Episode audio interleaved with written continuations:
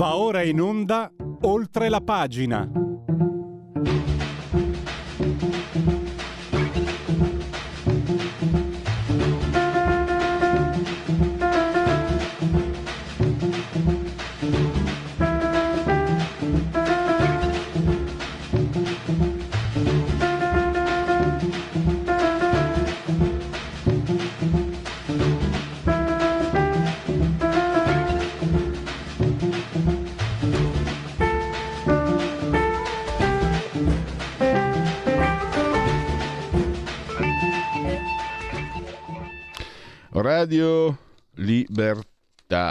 Oltre la pagina. Eh, parleremo oggi di scuola col professor Stefano Zecchi, no, dopo le 11. E qui tirerò fuori una, una, cosa personale. Da quando ero ragazzo non capisco perché anche negli istituti professionali, si, anche a ragioneria, addirittura non c'è nemmeno il liceo artistico. Come si fa a spiegare il Rinascimento? Il neoplatonismo se non hai studiato Platone. Non c'è filosofia, c'è solo nei due licei e mi sembra anche alle magistrali. Per me è un errore clamoroso. Scusate, è una vecchia fissa che ho da tanto tempo. E poi eh, con Liturri la, il calvario del PNRR, siamo anche in periodo. Devo dire che Giuseppe Liturri, che scrive sulla verità anche da anni, ci spiega perché il PNR non, fu- non può funzionare. Ma prima di tutto, è un tema di oggi, proiettato assolutamente sul domani. Chiedo scusa per questa retorica postmoderna, ma è, è importante. Eh, ne abbiamo parlato anche ieri l'altro, eh, chat GPT, spero che la pronuncia sia giusta, eh, l'intelligenza artificiale, le neuroscienze. Se ne occupa, è un, un suo pane quotidiano, poi beato lui può anche occuparsi di Sinner e, delle, e, delle, e, delle belle, e, della bellezza che ci regala il tennis, ma si, regala, ma si occupa molto da vicino anche col suo, eh, lui è eh, caporedattore del giornale, e ma gestisce anche un bellissimo eh, sito Trametech dove si occupa proprio di questi, di questi, argomenti. Sto parlando di Marco Pietro Lombardo che torna ai nostri microfoni, dovrebbe essere anche in collegamento Skype. Qui un va bene nulla, non lo vedo, ma so che lui c'è. No, no. Ah, sei di telefono anche tu? Sono al telefono, purtroppo oggi sono in giro per, il lavoro e quindi non riesco a collegarmi. Eh, mi devi prendere audio. No, ma io tra l'altro non, non, non, potrei vederti perché qua ci sono gli schermi rotti da sei mesi, ma andiamo avanti lo stesso. L'importante è dare il prodotto, fornire il prodotto. Eh, Marco, allora, questo quadro, tu ti sei anche confrontato, hai anche eh, curato qualche, tem- qualche, settimana fa una, una bella pagina completa sul giornale, hai intervistato anche Dornetti, specialista di neuroscienze. Complessivamente ci troviamo in un momento veramente eh, forse mai visto prima c'è, ci sono le questioni economiche c'è il post covid la guerra e c'è anche eh, l'avvento di una tecnologia che never normal, no? mai normale si chiama questo momento. E eh, viviamo come cittadini, lo traggo proprio dai, dai tuoi articoli, una condizione di stress nella quale il nostro cervello ehm, rilascia una grande quantità di cortisolo, che è un ormone che provoca eh, una, eh, un blocco per cui noi in questo momento eh, siamo, siamo, immobili perché siamo impauriti. Cioè, questo tra l'altro è una, è una situazione anche umana, normale. Eh, se, se, se, ti senti in pericolo eh, ti, ti, ti blocchi. E questo lo dobbiamo proiettare nei comportamenti, per cui quello che eh, possiamo comprare domani non lo compriamo sicuramente oggi e cerchiamo e tendiamo anche a accumulare. Tanto me ne sono accorto anch'io, eh, Marco, poi chiudo. Per esempio, c'è l'inflazione galoppante, bisognerebbe investire e ho scoperto che la maggior parte delle persone lo faccio anch'io ma per altri motivi, non investe. Io perché non sono capace, non saprei neanche da chi rivolgermi ma le persone anche che magari abitualmente hanno un po' più di dimestichezza e di fatti i dati Istat dicono che sono già stati persi, eh, sempre dati che ci hai fornito tu Marco, 76 miliardi perché lasciamo lì i soldi nei conti correnti che ci vengono mangiati dall'inflazione. Ho fatto un quadro, sono stato anche un po' troppo lungo, la parola a Marco Pietro Lombardo, lo, com'è questo momento Marco? È un momento di difficoltà, è un momento che potrebbe peggiorare, è un momento che potrebbe invece eh, spalancare porte eh, che ancora adesso facciamo fatica a immaginare. Ma sai, è un, è un momento di grande rivoluzione, no? eh, che probabilmente non c'è mai stato nella velocità, anzi non c'è, non probabilmente, sicuramente non c'è mai stato nel, nel corso dell'umanità per quanto riguarda la velocità con cui questa rivoluzione si, si compie. No? Se, si fa un raffronto, se tu pensi quanto è durata la precedente rivoluzione, diciamo, per cambiare un po' la società eh, e, e, quindi i comportamenti delle persone, che è stata la rivoluzione industriale che si è compiuta diciamo, in un arco di tempo eh, che si aggira intorno a un secolo, non compiuta decisamente, se tu immagini invece la rivoluzione tecnologica in realtà è già compiuta eh, siamo già a un livello di, di, rivoluzione tecnologica riguardo ovviamente gli strumenti tecnologici eh, che si compiuta in poco più di dieci anni. Quindi eh, diciamo che la, la velocità di, di, di, eh, di rivoluzionaria di questo cambiamento è 10 volte, eh, circa 10 volte più veloce del precedente eh, periodo rivoluzionario che ha cambiato un po' la storia e le sorti dell'umanità. E come, come, può cambiarlo? Ovviamente può cambiarlo eh, in bene e in male, cioè noi siamo in questo momento, grazie a quella che impropriamente viene chiamata l'intelligenza, ma comunque chiamiamola intelligenza artificiale, siamo davanti a un bivio. Da una parte c'è la soluzione di tutti i nostri problemi eh, sociali, economici, eh, energetici, eh, di salute, eh, tutto quello che, che, comporta la vita umana e dall'altra parte il disastro assoluto. Dove andremo? Eh, questo eh, dipende sempre dagli uomini. Il problema fondamentale secondo me è che questa grande rivoluzione, mentre la quella eh, diciamo, precedente ha avuto il tempo di essere gestita, questa grande rivoluzione è talmente veloce che non fa fatica a gestire. Eh, dietro l'intelligenza artificiale ci sono sempre gli uomini, cioè non è l'intelligenza artificiale è una macchina che ha il vantaggio di fare trilioni di operazioni al secondo quando il nostro cervello può fare anche migliaia. Eh. Eh, d'altro canto però bisognerebbe anche sapere che per fare in modo che un cervello diciamo così positronico eh, funzionasse come un cervello umano servirebbe una quantità di energia che in questo momento è assolutamente inconcepibile riuscire a poter mettere insieme per farlo fare. Quindi ci sono questi due, due aspetti. Scusami, eh, ti, riusciamo a, a, a, comprendere, però è un po' disturbato, non so se Scusa, si può... Se, se riesco a fare così, vediamo se così si sente meglio. Sì, meglio, adesso ecco. No, anche perché eh, le, cose, sì, le, cose, sono interessanti. Marco, mi interessa un altro, un altro tuo eh, parere. Eh, il garante della privacy sospende ChatGPT per, eh, per rischio di, di fuga dati privati e addirittura Elon Musk che chiede la sospensione della ricerca. Però ne abbiamo già parlato tempo fa con te, eh, questa chat GBT è eh, concorrenziale perché se ne occupa Microsoft, la sta prendendo Microsoft che è rivale, quindi non si sa quanto sia in buona fede l'intervento di Musk. Però sta di fatto che questa lettera aperta l'ha scritta insieme ad altri mille esperti e ha suscitato delle diverse reazioni. Eh, Marco, ci sono quelli che dicono è una, è una reazione, eh, reazione reazionaria, oscurantista, ci, ci, mettiamo di traverso di fronte al progresso. Altri dicono, eh beh, eh, no, è, è doverosa perché un po' di prudenza, adelante ma con giudizio. Allora, con quello che dici è assolutamente vero, c'è molta preoccupazione eh, diciamo, tecnologica e anche qualche preoccupazione economica, no? perché l'intelligenza artificiale è il nuovo campo dove le grandi aziende si stanno eh, confrontando. Eh, detto questo, il problema fondamentale è che una rivoluzione del, del genere andrebbe gestita.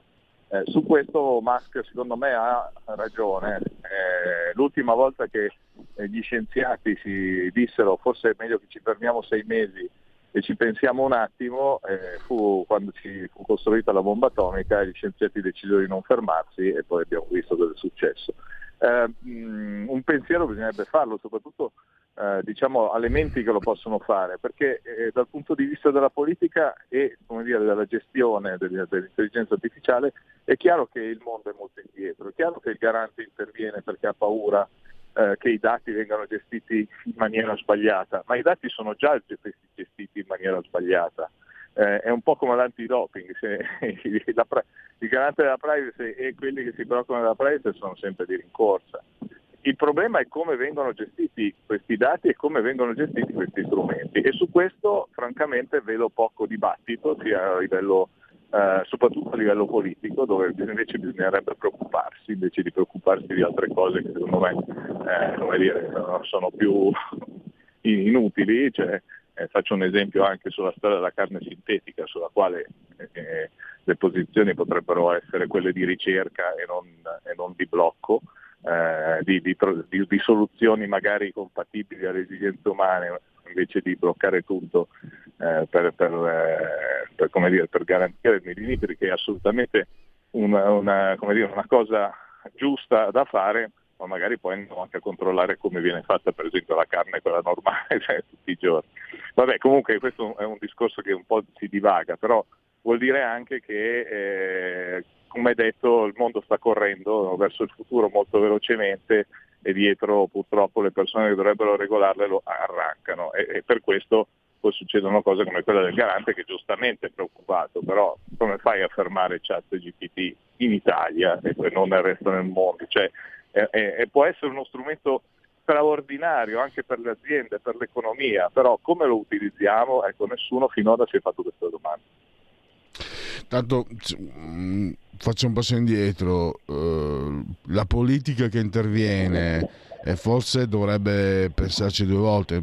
Io sulla carne sintetica, per esempio, io sono fatto a modo mio. L'idea di non dover più uccidere animali, di potersi nutrire di carne senza più uccidere animali, pensa che io già, siccome adoro i cavalli, nonostante la carne di cavallo sia la più buona in assoluto, non riesco. Non riesco ecco, però c'è questa differenza quelli che dicono no alla carne sintetica eh, la vogliono vietare.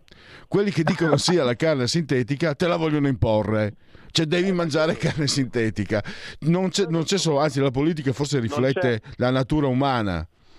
Sì, ma non c'è discussione positiva, capito? Cioè, si fa il solito eh, blocco di schieramenti, io sì, io no, e, e, non c'è mai un giusto mezzo nel quale le, le persone che se ne devono intendere eh, si, se ne occupano e discutono e trovano una soluzione che sia compatibile con le esigenze no? di salute, ma magari anche le esigenze appunto degli animali, che tutti noi amiamo gli animali e eh, ti assicuro che una volta io per lavoro ho visitato una, un, un, allevamento di animali eh, per la carne e francamente non ne sono uscito benissimo. Ecco. Però eh, eh appunto per quello dico bisognerebbe avere una ragionevolezza anche nella discussione situazione. Purtroppo noi, soprattutto nel nostro paese, siamo abituati a fare schieramenti, eh, quando il governo alla sinistra un po' la destra, quando il governo alla destra la sinistra dice tutto sbagliato e non c'è mai un punto di incontro su alcuni argomenti che sono di tutti, non sono né di destra né di sinistra. L'intelligenza artificiale è un argomento di tutti, è una grande risorsa, un grande vantaggio per tutti, ma può essere anche un grande pericolo per tutti. E quanto, mh, mm, e poi ti lascio i tuoi impegni, eh, Marco. Eh, tu hai detto come si fa a fermare ChatGPT? Eh, appunto, siamo indietro. Eh, come si può, cioè, si può trovare un piano B? Ovviamente non per contrapporsi, eh, su questo ormai è chiaro, ma per prepararsi No, per, per, magari so, sono, sono, adesso in questo momento sono sul piano A, ormai ho perso la gara, posso prepararmi per la, per la, gara B, per il piano B, per riuscire in qualche modo a gestire, a prepararmi, a non so se ci, Il piano B può... è, la, è la discussione con delle persone esperte che se ne intendono, con l'obiettivo di trovare una soluzione sicura e eh, vantaggiosa per tutti.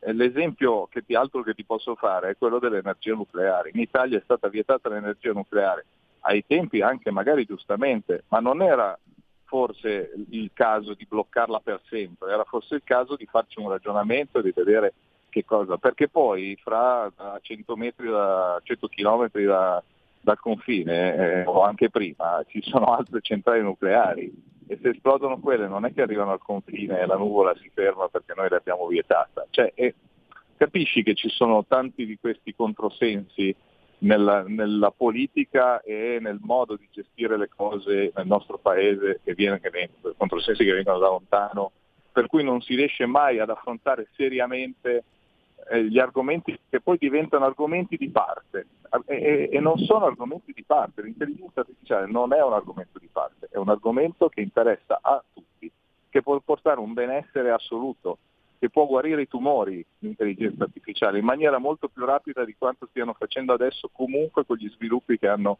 che hanno portato avanti negli ultimi anni, può guarire le malattie, può trovare una sol- soluzione per l'Alzheimer, ci stanno lavorando, cioè, però se, se, se, diventa un argomento politico allora finisce tutto. Cioè. Però è un po' la natura, e chiudo, la natura binaria di noi esseri umani, acceso spento, bianco e nero, ci controllo. Esatto. Cioè, e, e, e, prima ancora cioè, la politica proprio è frutto forse no? di questo atteggiamento l'idea di, di, dover proibire io prima parlavo della carne artificiale non mi segnerei mai di proibire il consumo io stesso comunque consumo dico ma proibire per me è già sbagliato no?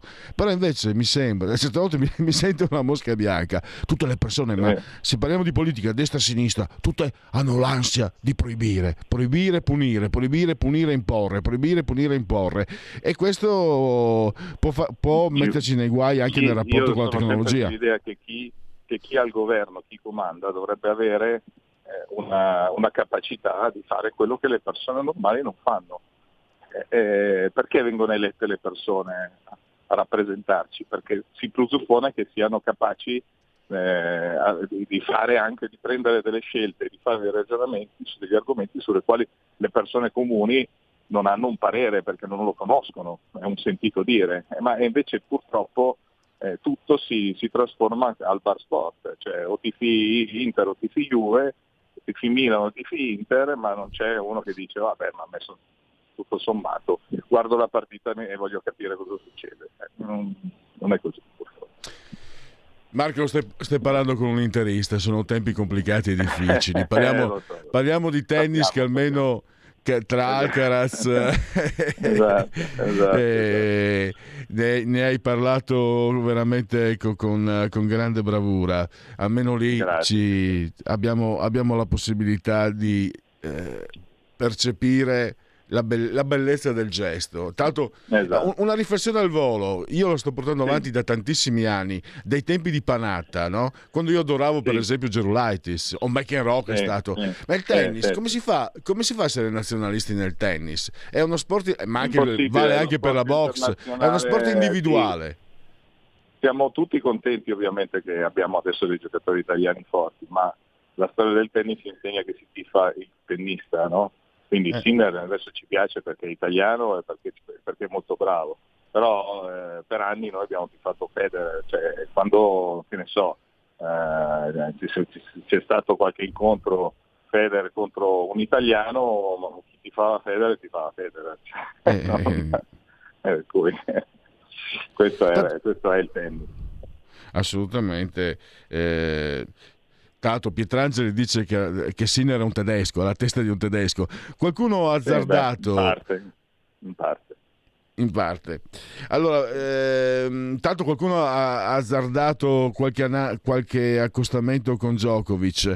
Eh, secondo te è azzardato? Scusate due minuti di tennis, eh, ne approfitto perché c'è Marco eh, che è esperto. E volevo dirti, ho notato che finalmente gli hanno fatto mettere un po' di muscoletti in quelle gambette che aveva e, e ha eh, anche ancora... ingrossato il gluteo, quindi mi sembra sia più ancora, veloce ancora, nel movimento delle gambe sta lavorando su questo, sta lavorando su questo, i progressi veramente si vedono, sì, può assomigliare per certe cose a giochi secondo me è un po' diverso, eh, però insomma forse, forse assomiglia più a Gassi, eh, diciamo così, ah. dobbiamo. Allora, prima o poi parleremo solo di tennis eh, con Marco. Ah, Io ri- ringrazio ah, ancora Marco Pietro Lombardo, il giornale e anche tra me e Tech il suo, il suo blog. Grazie Buona Marco. giornata a tutti. Ciao ciao. I film sono sogni che non dimenticherai mai. Che genere di film faremo? Movie Time, la magia del cinema. Ogni sabato, dalle ore 16. Qual è stata la tua parte preferita?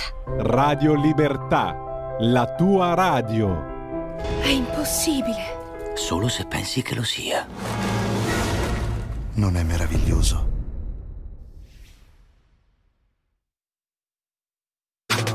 Stai ascoltando Radio Libertà. la tua voce libera, senza filtri né censura. La tua radio.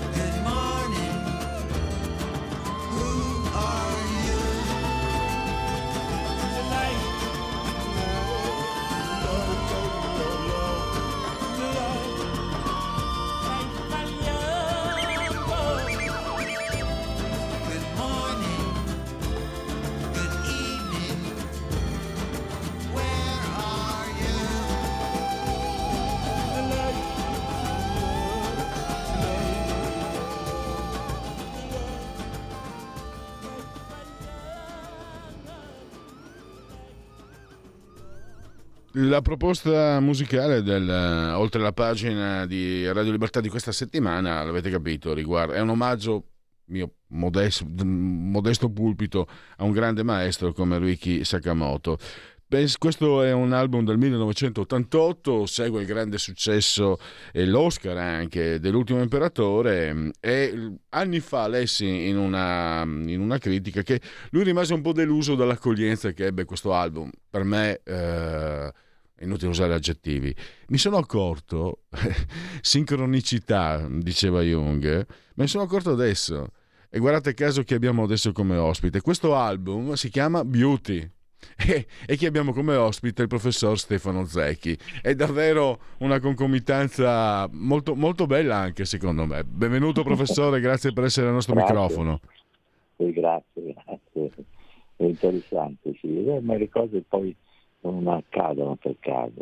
Eh? Bisogna essere, non dico fatalisti, ma però certe coincidenze eh. rappresentano poi il modo in cui si vive. Sì. Allora, Professore, eh, riprendiamo quello, le sue considerazioni. Lei ha preso il destro, diciamo così, anche il destro non è un termine che può, che può essere, insomma, eh, le parole di Giorgia Meloni, il liceo Made in Italy. E lei, professore, ha eh, proposto eh, una, eh, una scelta, una, un'iniziativa che leggendola a me viene in mente, ma perché non ci ha mai pensato prima nessuno? Cioè, perché anziché contrapporre l'avviamento e il, gina- il ginnasio, non li si, non li si eh, fa collaborare insieme? Cioè, perché, dobbiamo, perché chi si occupa di scuola professionale eh, deve essere considerato un mezzo, un, insomma, un, un, manovale e basta, e gli è precluso invece la, lo studio della filosofia.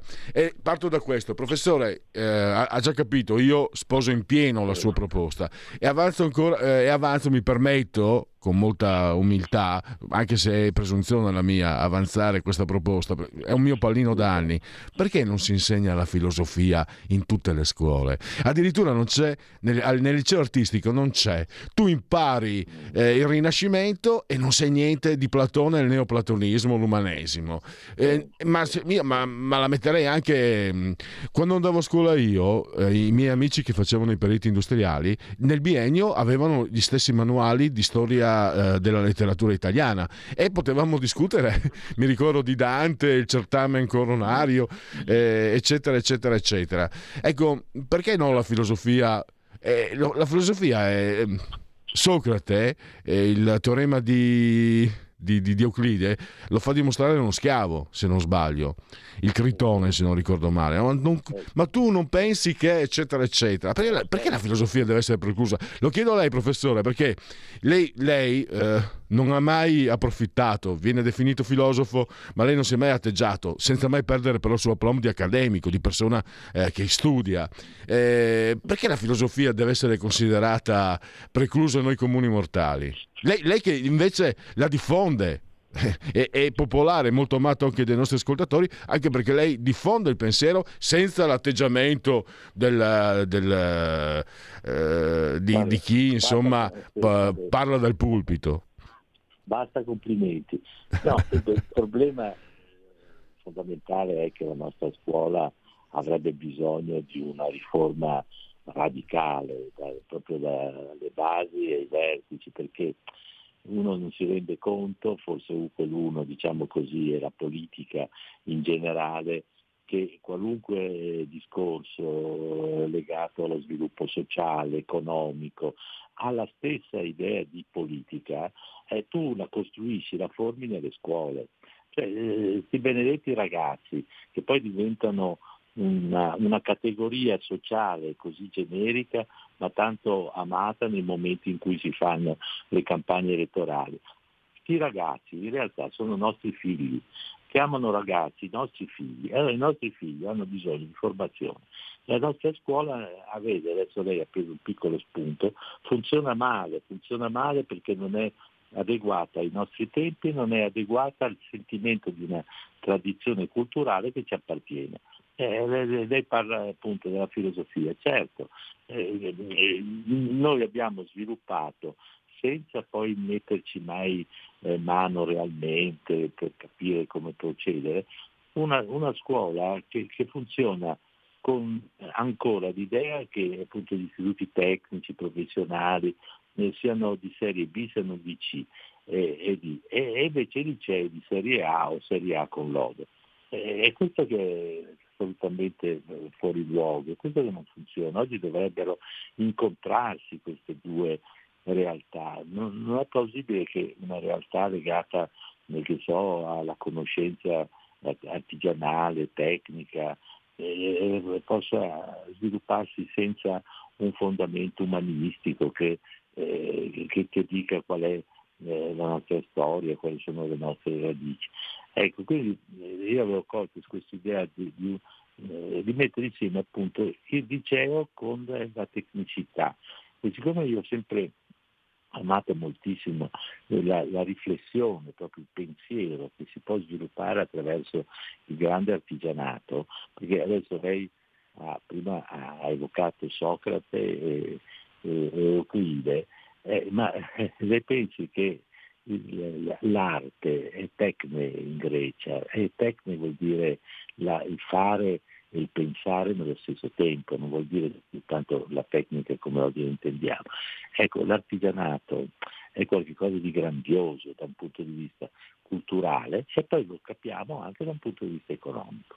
Ecco, come vede potrei andare avanti, però è la scuola che è la nostra grande malata e della scuola non ci si preoccupa.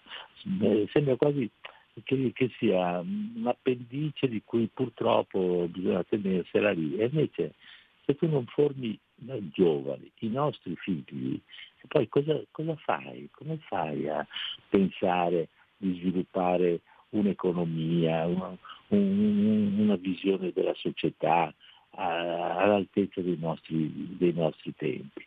I, I, giovani sono i nostri figli, i nostri figli hanno diritto di una scuola con degli insegnanti bravi, ben formati, ben pagati. Hanno diritto a questo. Ecco, non a prebende, non a, a redditi di cittadinanza.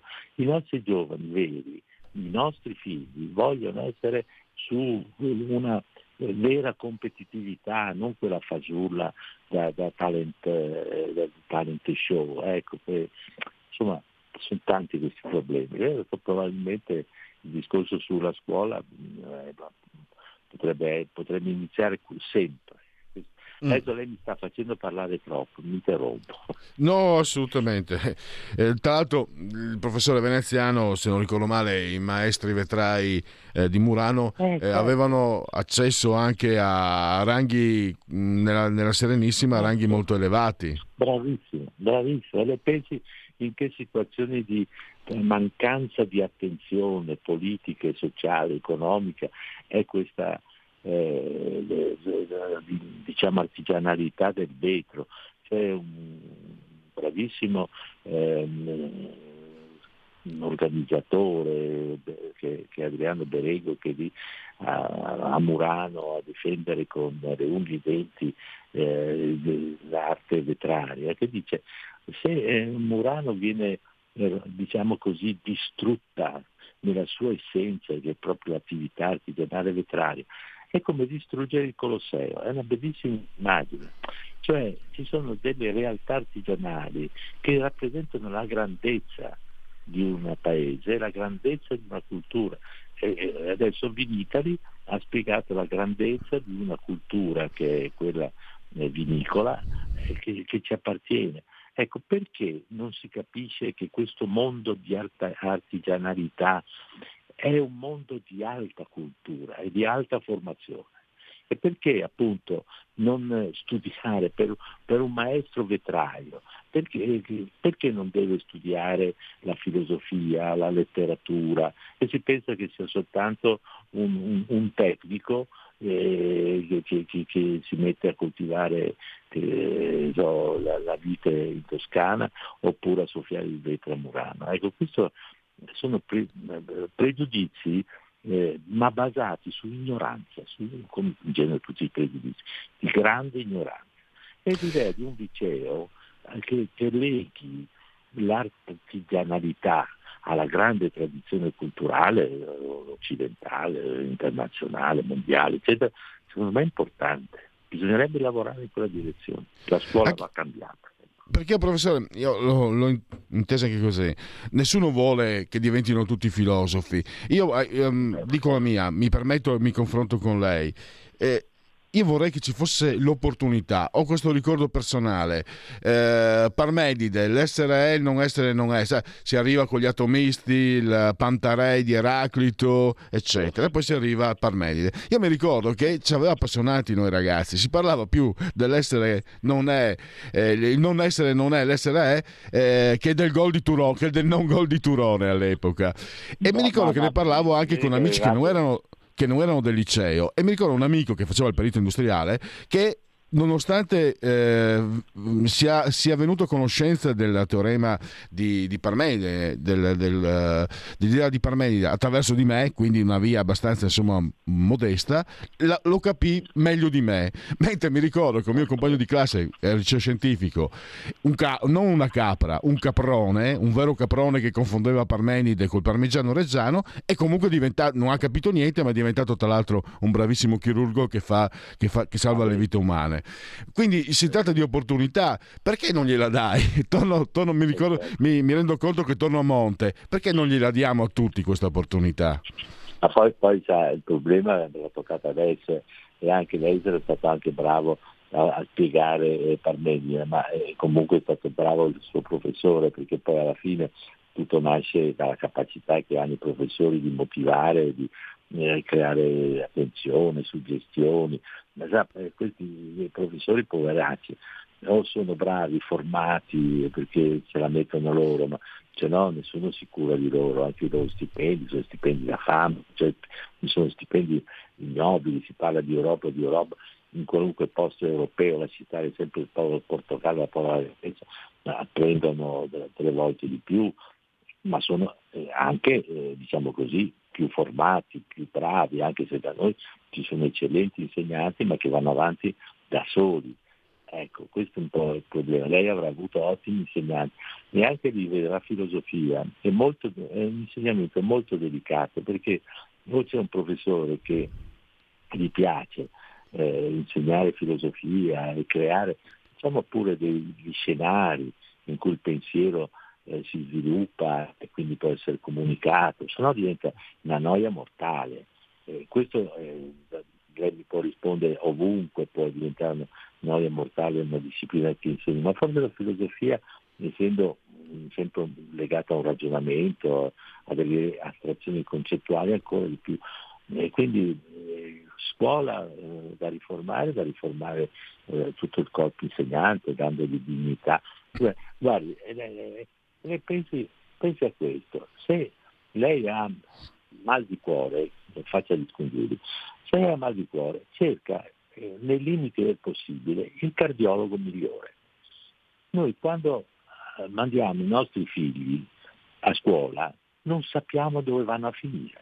Lei li consegna, quando sono piccoli li accompagna lei a scuola, li consegna, spariscono e non si sa cosa vengono come vengono presi, come vengono indottrinati, niente, poi li va riprendere. Invece quando sono grandi vanno per conto loro, entrano in un'aula, non sa cosa succede, si sa quello che succede quando succedono brutte cose. E non è possibile. Io, eh, insomma, se uno sta male di cuore, cerca eh, il, il, miglior chirurgo, e lì noi dobbiamo curare la testa di, di, di figli nostri. E perché non ci preoccupiamo di, di, di questa scuola, che, che, cura la testa dei nostri figli. No? Io per me per tante volte è un mistero. E vedo che quando si, si, si distribuiscono gli incarichi politici da quelli regionali a quelli ministeriali, politici nazionali, la scuola è sempre una serie B, una serie C, è messa lì. No. Mm. Difatti lei professore, eh, dopo la proposta no, che lei fa, quella appunto di riunire preparazione liceale e professionale, eh, dopo eh, suggerisce, no, suggerisce, dice anche attenzione però che non funziona se non ci sono investimenti adeguati. E qui questo è un grosso problema. sì, l'ha appena elencato. c'è la speranza di vedere una, un'inversione di tendenza o bisogna continuare a battere, a insistere finché qualcosa succede? Secondo lei? Dice la speranza è l'ultima a morire, però qui, qui mamma mia, eh, io ne ho viste di cotte di crude, cioè, io ho una certa età, ho vissuto nella scuola per tanti anni, mia mamma era maestra, quindi praticamente da quando ho incominciato a aprire gli occhi ho visto che cos'è l'istruzione e la scuola, ma eh, secondo me si sono fatti purtroppo passi indietro, perché se penso appunto eh, alla dignità e alla professionalità di mia mamma, eh, e anche il rispetto che si aveva a quei tempi de, dell'insegnante, e oggi questo non c'è, ma non per colpa eh, degli insegnanti, per colpa di un sistema sociopolitico che relega la scuola agli ultimi, agli ultimi banchi della società. E quindi eh, io non, son, non, voglio essere pessimista, ma con un po' di realismo mi accorgo che eh, sì, eh, basta poco, basterebbe poco, basterebbe eh, l'idea dell'importanza di capire cosa significa formare non i, i, giovani in generale, i nostri figli, torno a dire i nostri figli, perché questi giovani che diventano un punto di riferimento di tutte le invenzioni della politica, soprattutto della propaganda quando ci sono le elezioni, sono i nostri figli e i nostri figli noi li vogliamo curare, curare le loro teste e le loro teste vengono curate dagli insegnanti, come quando io voglio farmi curare il mal di fegato vado da un dottore bravo. Ecco, questa è la sintesi di tutto. Forse eh, andiamo a concludere, professore, la, la libero i suoi impegni. Lei ha usato un termine che, che mh, mm, a me sta molto a cuore, mi sembra eh, sia un ingrediente eh, scomparso totalmente dalle relazioni umane. Sono abbastanza antico da ricordarmi quando c'era. Il rispetto. certo. Eh vabbè, tutto nasce da lì, eh. tutto nasce da lì, perché rispettare significa intanto bisogna rispettare se stessi e poi farsi rispettare dagli altri. Io per esempio a mio figlio gli dico guarda che tu devi imparare a rispettare gli altri facendoti rispettare i tuoi genitori. Nel momento in cui uno comprende che il rispetto significa la dignità di una persona, che è la propria persona, ma anche la relazione che ha con gli altri, il rispetto diventa il modo più, eh, più corretto per stabilire delle relazioni sociali, perché deve, il rispetto non, non viene imposto, eh, cioè quando, famosa frase, tu non sai, lei non sa chi sono io, mm. non è che si chiede rispetto, la, si, chiede, si chiede una sottomissione arrogante, il rispetto è qualcosa che nasce dalla sensibilità, dall'educazione, dalla capacità di comprendere che non si è soli su questo mondo, ma che si è sempre in una relazione, che l'altro che ti sta davanti non, non deve, deve, avere gli stessi diritti tuoi, cioè nasce da una profonda cultura. Vede, torniamo nella scuola, perché eh, la scuola è fatta eh, proprio di relazioni di rispetto, tanti ragazzini, tanti ragazzine messi insieme, che devono rispettarsi da, tra di loro, che devono rispettare l'insegnante e l'insegnante è rispettato perché? Perché trasmette cultura, perché trasmette conoscenze, perché ha quell'autorità importante che è l'autorità della conoscenza. E tu devi rispettare questa autorità, perché è l'autorità della conoscenza. Ecco, pian pianino sa, vede, si torna sempre lì, dove si costruisce la formazione dei nostri figli, scuola e famiglia. Chiudiamo allora mm, questa, questa, conversazione col professor Stefano Zecchi. Io lo ringrazio davvero, professore, a risentirci a presto. Quando volete, grazie a voi, arrivederci. Salve. Segui la Lega è una trasmissione realizzata in convenzione con La Lega per Salvini Premier. Dunque, segui la Lega prima che la Lega segua te alla Marciana o seguisca te alla Pellegrina, ma anche secondo la sintassi. Ti è, ecco qua, il rispetto. Uno piccolo, fai aprire una parentesi. Eh, in dialetto dicono Pordenone dintorni, in Veneto, e tutti buoni a parlare. Perché eh, credo di aver parlato bene, no? Col professore. Penso Ecco, due ore fa, venendo al lavoro in bicicletta, ero in, per strada, ero nel, nella mia parte, cioè a bordo strada, e un cretino, ecco vedete, mi ha suonato perché si vede che aveva fretta e voleva che andassi a finire sul marciapiede. Eh, non ho parlato bene con questa persona, non ho parlato bene, non ho parlato bene. Eh, non so se sono scappate anche le bestemmie, i bestemmioni, ma eh, credo che di avergli detto cose che forse in vita sua non ha neanche mai sentito. Infatti è scappato via. Però ecco, si parla, si parla, si parla, poi la pratica, la prassi è davvero... Ma non perdete la prassi di seguire la Lega, mi raccomando. Dal sito legaonline.it, scritto legaonline.it, potete iscrivervi se ancora non l'avete fatto, potete suggerire a chi non, ancora non l'ha fatto come farlo, è molto semplice, si versano 10 euro tramite PayPal, anche se non si è iscritti a PayPal, si possono, lo si può fare anche tramite PayPal, senza nemmeno vi sia la necessità che siate iscritti a PayPal. PayPal, PayPal. Poi... Eh, andate con, eh, procedete con il codice fiscale le altre informazioni richieste e quindi verrà recapitata la magione per via postale la tessera Lega Salvini Premier. Poi abbiamo... Ah, se ci sono poste italiane, eh, già stiamo troppaci per tutti, perché qui, eh, qui sono le poste italiane che non rispettano noi cittadini. E eh no, perché cioè, le cose bisogna vedere in un verso o nell'altro. Eh, se io critico poste italiane non è mancanza di rispetto, è denuncia.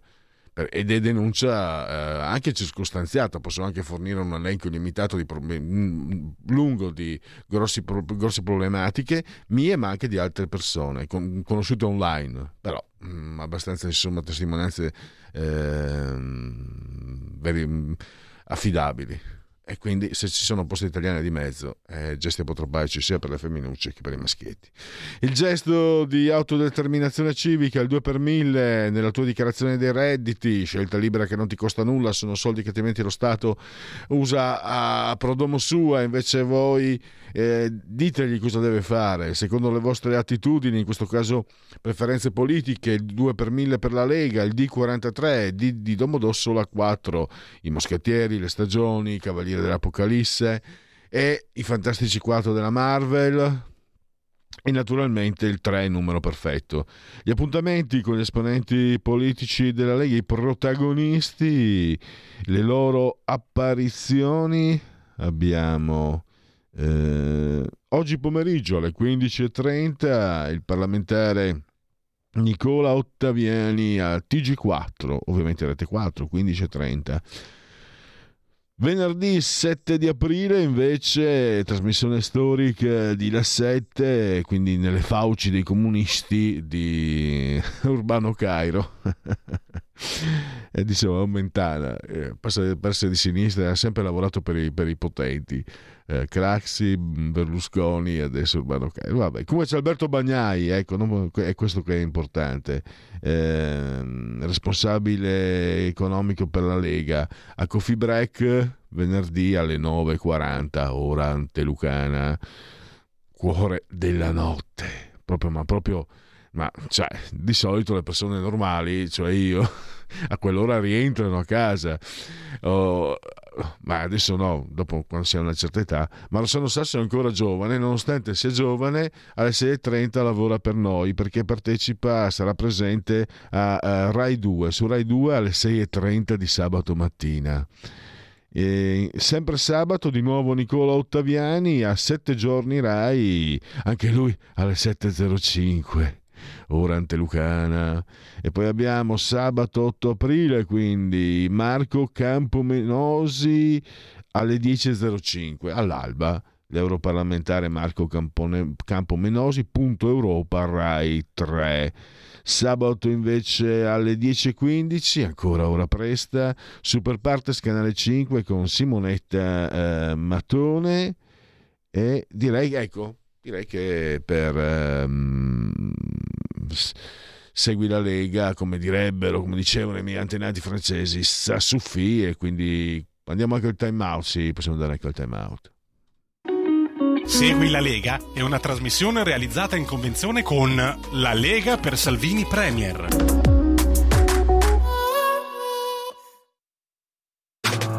Stai ascoltando Radio Libertà. la tua voce libera, senza filtri né censura. La tua radio.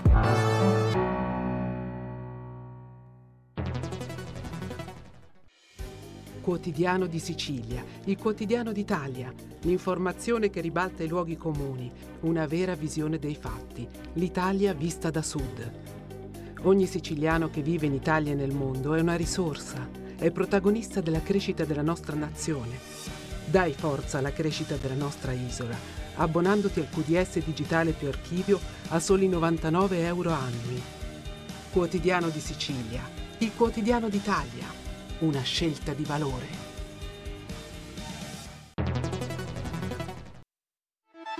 Stai ascoltando Radio Libertà, la tua voce libera, senza filtri né censure, la tua radio.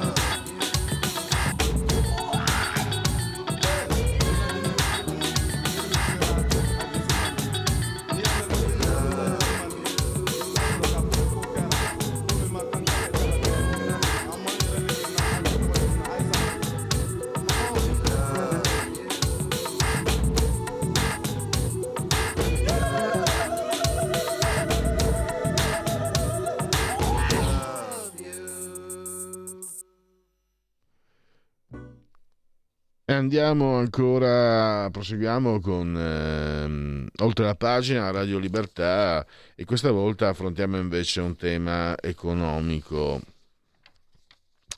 Eh, Giuseppe Liturri, che tra poco oh, dovremmo avere in collegamento Skype, io non posso vederlo perché qui è tutto rotto, è tutto rotto, eh, quindi io non riesco a vederlo, aspetto come sempre il nostro ottimo dottor Federico Borsari assiso saldamente sulla tolla di comando che puntualmente eh, mi eh, farà sapere eh, se eh, avremo, abbiamo in collegamento. Giuseppe Lituri eh, lo, lo, potete leggere sulla Veri- Economista, lo leggiamo sulla Verità e anche online su Start Mag, che parliamo con lui di PNRR.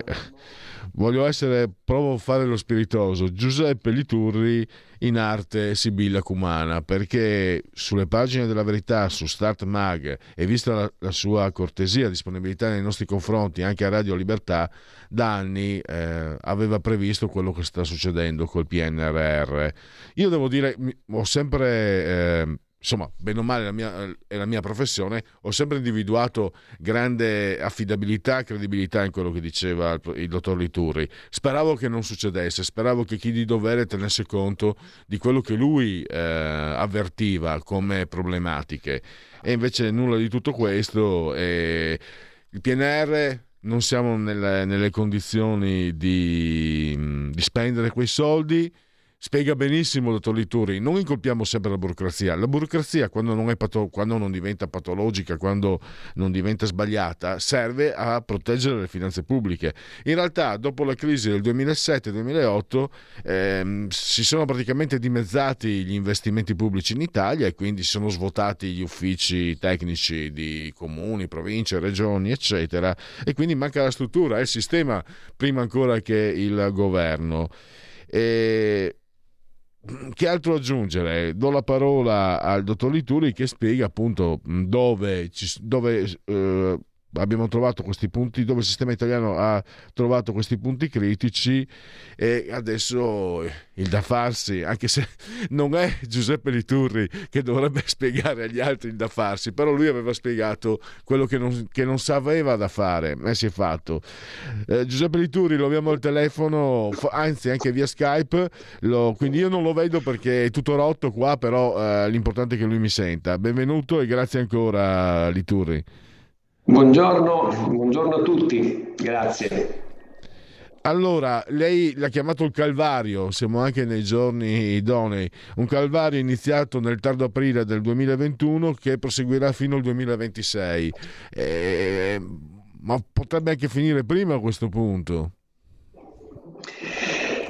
Eh, non è dato sapere, cioè, diciamo, lo, lo, prendo, lo, prendo, come un auspicio a questo punto perché eh, il programma che abbiamo davanti per i prossimi semestri è un programma scritto in fretta e furia in 40 giorni tra febbraio, marzo e aprile del 2021 dal governo Draghi appena insediato perché sostanzialmente Conte gli aveva lasciato una mezza paginetta bianca che aveva fatto irritare moltissimo i commissari di Bruxelles perché loro puntavano molto sul nostro ruolo di alfieri, di primatori nel eh, ricevere i fondi che avrebbero risollevato le sorti dell'Europa. Insomma, era tutta questa la il racconto che ci veniva fatto. Purtroppo non sta andando così per motivi che non sto a ripetere, avevamo già scritto eh, ma, ma, sin da aprile, io sono andato a riprendermi degli articoli che scrissi addirittura qualche mese prima del Consiglio europeo del luglio 2020 in cui si definì l'accordo politico.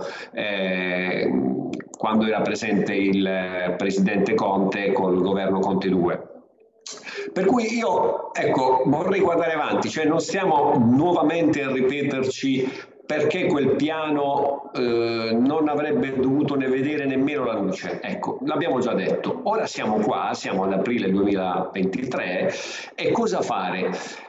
Si può fare molto perché eh, le norme messe in, messe in campo dall'Europa presentano dei profili di flessibilità, cioè si può andare progetto per progetto a verificare i ritorni, a verificare l'utilità sociale, a verificare anche i ritorni economico-finanziari, a verificarne l'utilità in termini di sviluppo per il Paese.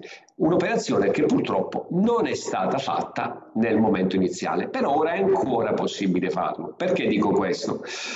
Perché da un lato diciamo non siamo in grande ritardo eh, noi avevamo dei ritmi, delle, delle, tabelle di marcia abbastanza serrate.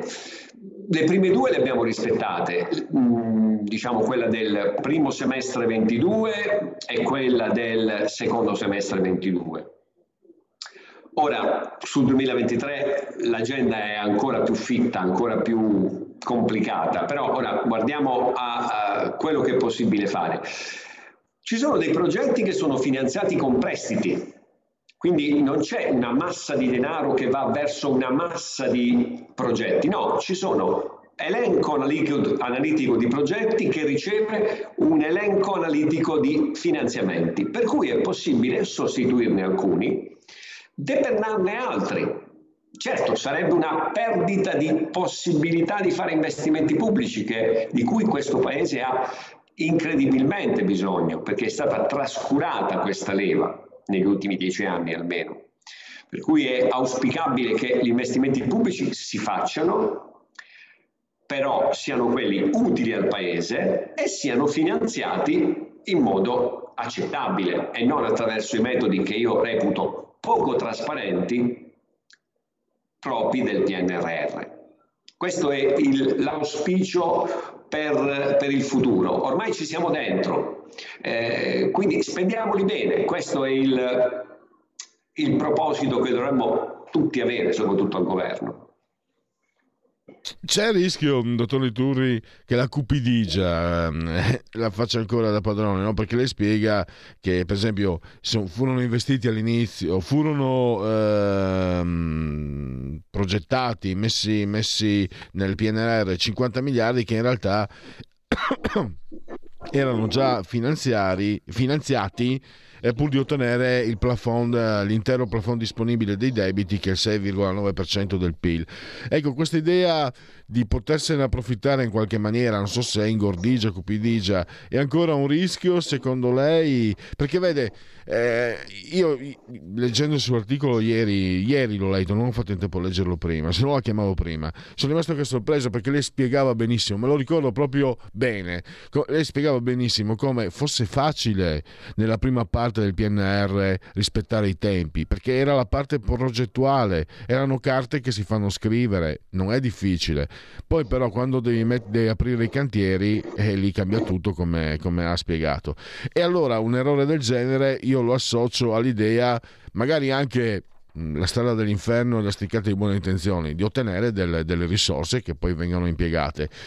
Però eh, se si sbagliano i conti sono problemi quanto, quanto ancora c'è perché noi abbiamo visto eh, il capogruppo della Lega Molinari dice beh a questo punto se non siamo in grado eh, di spenderli tutti eh, tanto vale che non li prendiamo. Invece Giorgia Meloni insiste no bisogna prenderli tutti. Che, quali sono i rischi che ancora corre eh, lo Stato italiano e il governo italiano naturalmente?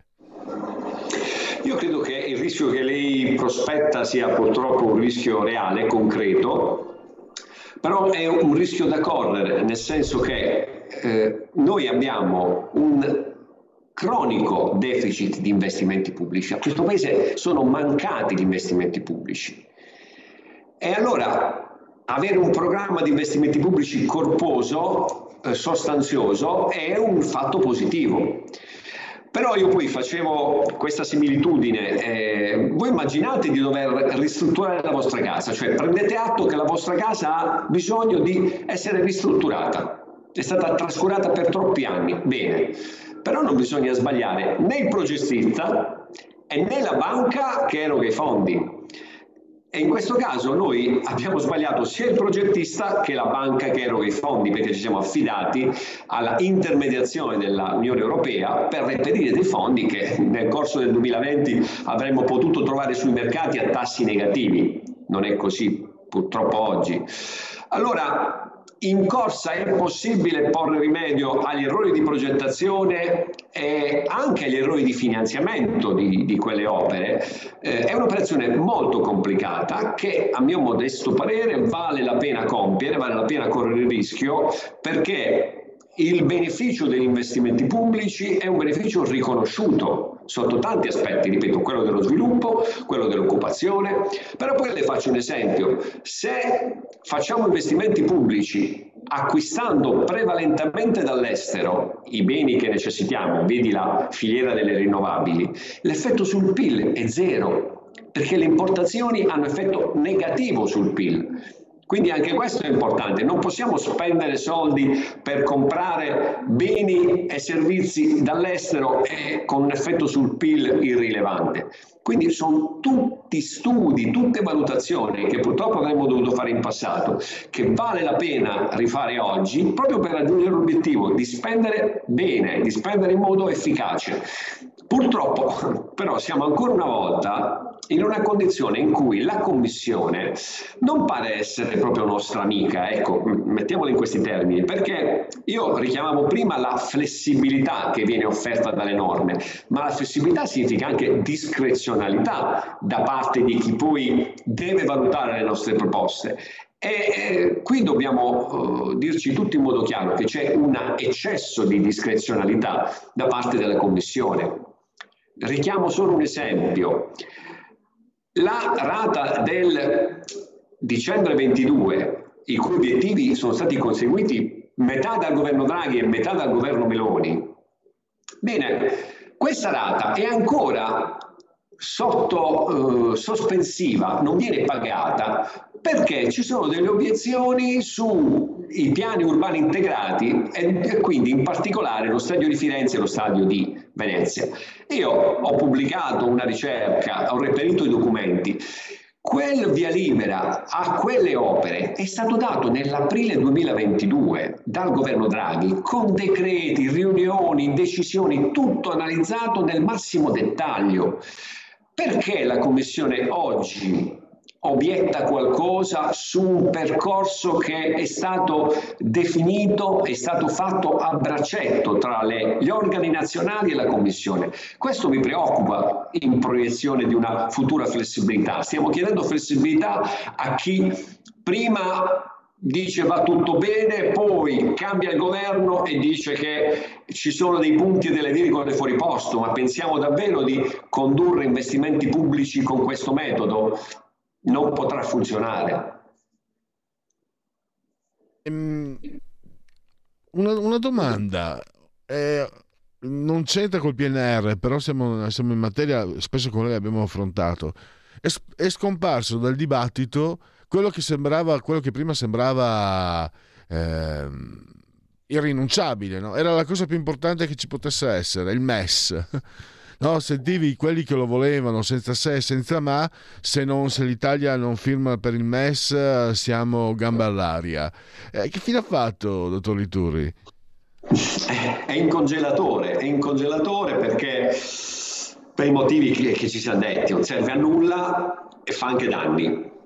Eh, però non dobbiamo nasconderci dietro un dito e eh, non rilevare eh, che diciamo, la relativa rigidità della Commissione in queste settimane nasconde anche un nervosismo per questo argomento. È, è inutile negarselo, non ce lo diranno mai, ma ci permettiamo di fare una deduzione abbastanza logica. C'è nervosismo sul tema, non serve a nulla, l'abbiamo detto.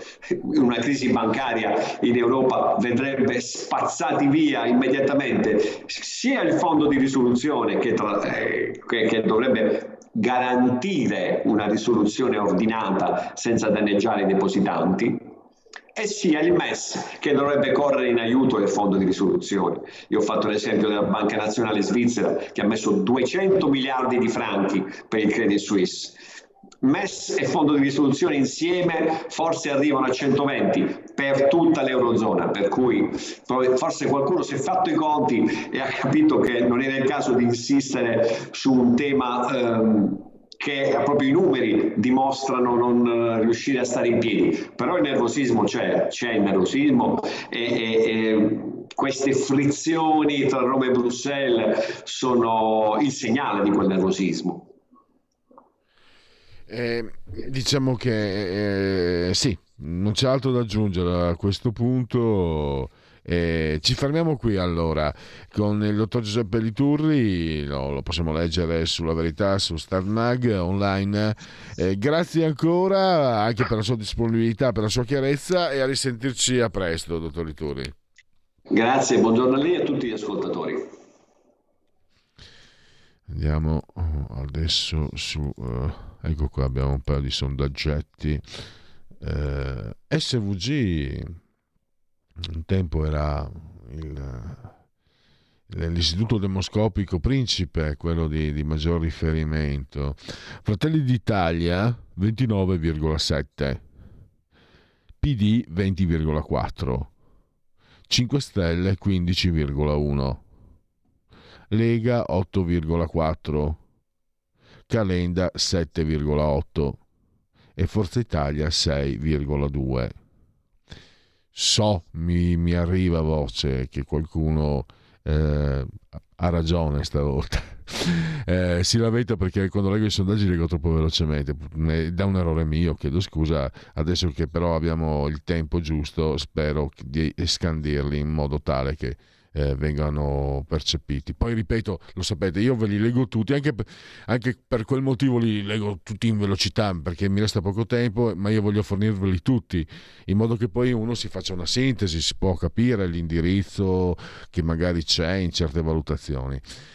I soldi del PNR, eh, lupus in fabula, vanno affidati a chi li sa spendere, come dice eh, il sindaco di Milano, Pepe Peppe Sala, a chi ne ha bisogno, quindi alle regioni del sud. Scusate.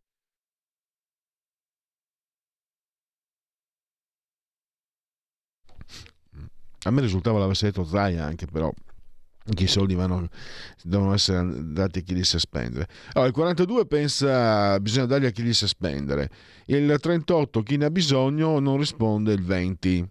È preoccupato che l'Italia non riesca a ottenere per intero i fondi del PNRR? Sì, è preoccupato il 53. No, il 21 non risponde il 26. Le è mai capitato di rifiutare un lavoro? E per quale motivo, se sì? Eh, paga troppo bassa eh, 24%, scarse prospettive di crescita professionale 11%, lavoro non congruo alle aspettative lavorative 14%, orario di, lavori, di lavoro troppo impegnativi. È capitato il 55% quindi di rifiutare un lavoro con le motivazioni appena teste espresse, invece al 43% non è mai successo, non risponde il 2%. Per colmare la mancanza di lavoro per gli stagionali, secondo lei servirebbe aumentare gli stipendi offerti 55, sgravi fiscali a chi assume 32 non risponde 13. Una osservazione mia personale, io mi ricordo Federico, tu sei molto giovane, che ai miei tempi chi faceva i lavori stagionali, soprattutto chi andava a, lavorare nelle zone turistiche, prendeva tanti soldi, ma tanti. Certo, lavorava 16 ore al giorno, 7 giorni alla settimana, ma prendeva talmente tanti soldi che poi quando tornava si comprava la Vespa, il motorino, se poi era in quarta liceo e aveva 18 anni si comprava la 112 usata, era bella la 112. Pensate che c'era un periodo in cui io riuscivo anche a entrarci perché ero magro. E, ehm, quindi quando sento adesso, no, ma non hanno voglia, non hanno voglia. E beh, l'incentivo, l'incentivo, la gratificazione economica mi dispiace, ma la vedo bassetta. Eh. E poi eh, abbiamo i ragazzi che magari si impegnano, studiano, studiano, studiano, e poi gli diciamo: adesso vai a spaccarti la schiena a, a lavorare come uno schiavo. Come dicevi una volta, come i negri prima eh, de, dell'onesto Abe Lincoln eh, adesso la parola negri giustamente non si usa più. Vabbè, mm, considerazioni così. Ho approfittato del microfono dalla parte del manico. Fratelli d'Italia 26,8, PD eh, 19,3, 5 Stelle 16,5, Lega 9,5, Forza Italia 8,2, Calenda 6,9. Chiudiamo i convenevoli formulaici e poi anche la sigla, riusciamo a fare tutto. Fatemi, anzi, no, facciamo la sigla. Pre- non vorrei prenderti in contropiede, Federico, ma figurati se lo prendi in contropiede, Federico. Andiamo. La verità è che sono cattivo Ma questo cambierà. Io cambierò. È l'ultima volta che faccio cose come questa. Metto la testa a posto, vado avanti, rigo dritto, scelgo la vita. Già adesso non vedo l'ora. Diventerò esattamente come voi. Il lavoro, la famiglia, il maxi televisore del cazzo, la lavatrice, la macchina, il CD e l'apriscatole elettrico. Buona salute, colesterolo basso, polizza vita, mutuo, prima casa, moda casual, valigie, salottoli tre pezzi, fai da te, telequiz, schifezze nella pancia, figli, a spasso nel parco, orario d'ufficio, bravo a golf, l'auto lavata, tanti maglioni, Natale in famiglia, pensione privata, esenzione fiscale, tirando avanti, lontano dai guai, in attesa del giorno in cui morirai. Genetriaci, ricorrenze, commemorazione del sesto giorno di, di Germinale. Per tutti mercoledì 5 aprile, Miarqui, eh, anno domini 2023 o 2023 che dir si voglia. Nel 1994 Kurt Cobain, grandissimo Kurt Cobain, si tolse la vita. Genetriaco di Thomas Hobbes, Tommaso Besio in italiano il Leviatano. È il potere, non la verità, che crea le leggi. L'interesse e la paura sono i principi della società. Spencer Tracy, attore, 9 nomination, 2 Oscar. Qual era l'ingrediente per recitare? Imparare le battute e non urtare i mobili. Bette Davis, eh, che schiamo bene, 11 nomination, 2 Oscar. Se vuoi che una cosa venga fatta bene, falla sbrigare da un paio di vecchie puttane. E ancora, un po- era un pochino nazi, un pochino, però è stato un gigante. Herbert von Karajan ha militato da giovane nelle milizie naziste. Quindi nessuna musica è mediocre, tranne il caso sia suonata in un modo che la renda tale. Ancora, oggi siamo al Gran Cinema, Gregory Peck, 5 nomination, un Oscar. I tempi duri non durano, i duri durano. Giovanni Sinchetto, l'SGS, i fumetti, Dario Guzzon e Pietro Sartoris, tutti torinesi, Comandante Mar, Capitan Michi, il um, Black Macigno, Quinoa, Alan Mistero, Roger Corman, regista degli horror, Michael Moriarty, Law and Order, e poi abbiamo, sempre nel cinema, anzi in questo caso nella tv, ancora cinema ma anche direi arte multimediale per Peter Greenaway, il cuoco, il ladro, sua moglie e l'amante, bellissimo. Tutte le religioni odiano le donne, ha detto Greenaway. E infine i Wall Voodoo con Stan Ridgway. Ah, la, lo prepari, lo prepari, c'è un brano eh, gustoso c'è il tempo mentre eh, Federico prepara il, quel brano celebre dei Wall of Voodoo, eh, On Fire, qualcosa del genere. E I convenevoli formulaici per eh, appellarvi e ricordarvi che questa è Radio Libertà, oltre la pagina, quando sono scoccati in simultanea con noi le 11.59, insieme al dottor Federico Borsari sulla torre di comando e regia tecnica, entrambi sospesi a 104 metri eh, sopra il livello del mare, siamo lessati da 26 gradi centigradi sopra lo zero e questa codesta è la temperatura interna, mentre esternamente fa freschino 9,3% e 9,3 gradi che per cento. 46% l'umidità 1018.1 millibar la pressione. L'abbraccio come sempre forte forte forte forte forte signora Coltiglia Carmela e Angela. Loro ci seguono ma ci seguiscono anche come recita la sintassi dal canale 252 dalla tv l'elettrodomestico più amato perché Radio Libertà è anche una radiovisione. Chi se buona Radio Libertà campa oltre cent'anni. Meditate gente meditate. Potete comunque continuare a farvi cullare dall'agito suono digitale della Radio DAB oppure seguirci ovunque voi siate grazie a applicazioni dedicate ed editor iOS e Android con i vostri smartphone, iPhone, tablet, mini tablet, iPad, mini iPad. Alexa, accendi Radio Libertà, passaparola, ve ne saremo riconoscenti, poi Fire TV, Smart TV Naturalmente Radio Libertà continua a essere disponibile su Twitch, il social di ultima generazione, su YouTube e poi ancora la pagina Facebook e l'ottimo abbondante sito radiolibertà.net. Federico, di tu cosa attende gli ascoltatori perché c'è stato un, un cambio di, di programma. Un, inedito appena uscito, e tra l'altro consiglio... Allora, Consiglio agli ascoltatori di visitare il sito fronte del blog di Edoardo Montolli sulla strage di Erba, la verità sul riconoscimento di Mario Frigerio. Avete sentito? Federico dice sempre che lui è, è, è un po' restio a parlare perché dice che si inciampa. Federico, io direi perfetto. Una, eh, come Rosanna Vaudetti, Vaudetti annunci perfetti, diceva Alberto Soldi. Grazie davvero a Federico, come sempre, per il gran lavoro che fa e, e per la sicurezza che infonde chi sta dietro il microfono, perché lui ha gli occhi dappertutto, quindi eh, la percentuale di errore veramente si avvicina allo zero. Eh sì, oggi sono buono, è mercoledì, è miarqui. Grazie a todos. Miau. Avete ascoltato oltre la pagina.